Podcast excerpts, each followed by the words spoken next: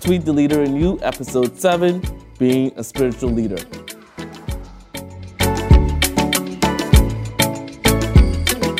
Hello, welcome to Tweet the Leader in You, where we speak about realistic leadership theories. My name is Templeton Sawyer, and today we'll be speaking about being a spiritual leader and how spirituality affects leadership today. I would like to share a personal journey of mine where I actually joined um, different spiritual organizations and also joining um, non spiritual organizations like the, the, normal corporate world. Um, so, back home in the Bahamas, going further in 2008, I became president of the Student Christian Movement, where I was there handing over leadership there um, with my colleagues there. And I must say, my leadership growth started um, there a little bit because I was able to develop and to empower young people on how to go to another, another level, I would say, into their faith and where they wanted to go in leadership.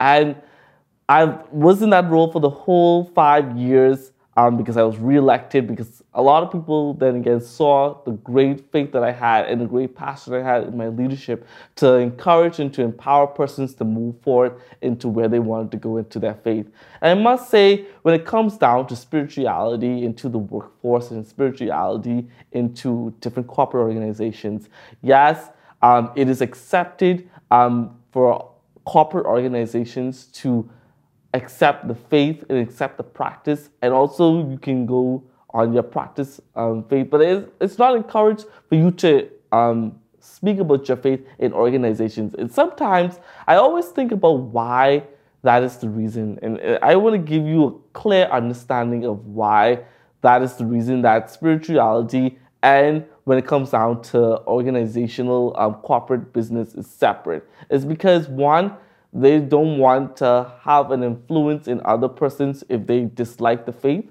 And two, because it may cause a, a dysfunctional um, within the team and also a bias of where people's faith is at and all that stuff. And also, it causes sometimes sadness, joy, and in, in, in between emotions, I would say. And so that's one of the reasons why three reasons I would say why spirituality is separate from the organization today. By all means, I appreciate a lot of persons who express their spirituality in today's organization, but it's very important to know and distinguish the, the two where you're when you're at work. Yes, you can practice your faith. You're a whole. You're you're privileged to do that. But at the end of the day, also be respectful of persons who are not in the faith and, and also in that spirituality of of that area of culture.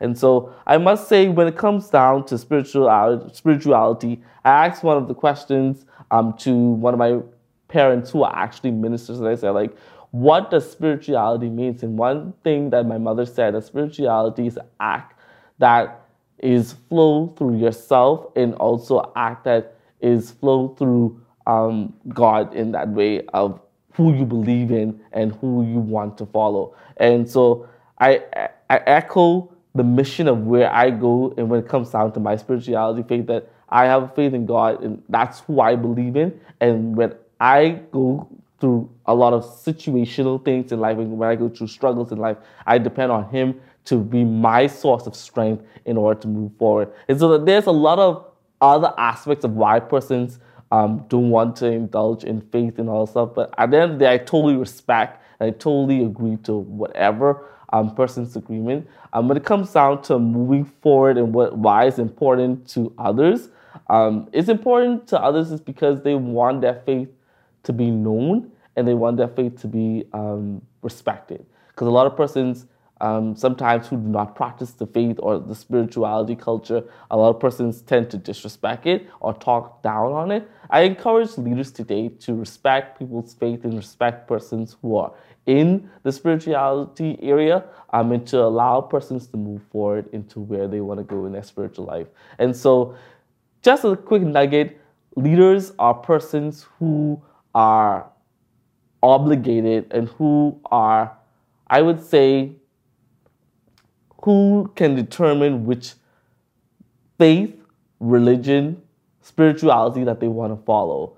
At the end of the day, it's up to them to, to be the difference making of of of what they want to do. And I, by all means, I'm not saying that you have to be a difference maker by being in spirituality. That's not what I'm saying. At the end of the day, if you are in spirituality, you can um, focus on which type of difference making that you want to do. So until then, thank you for chatting with me today, and we can go forward for that. Have a great day.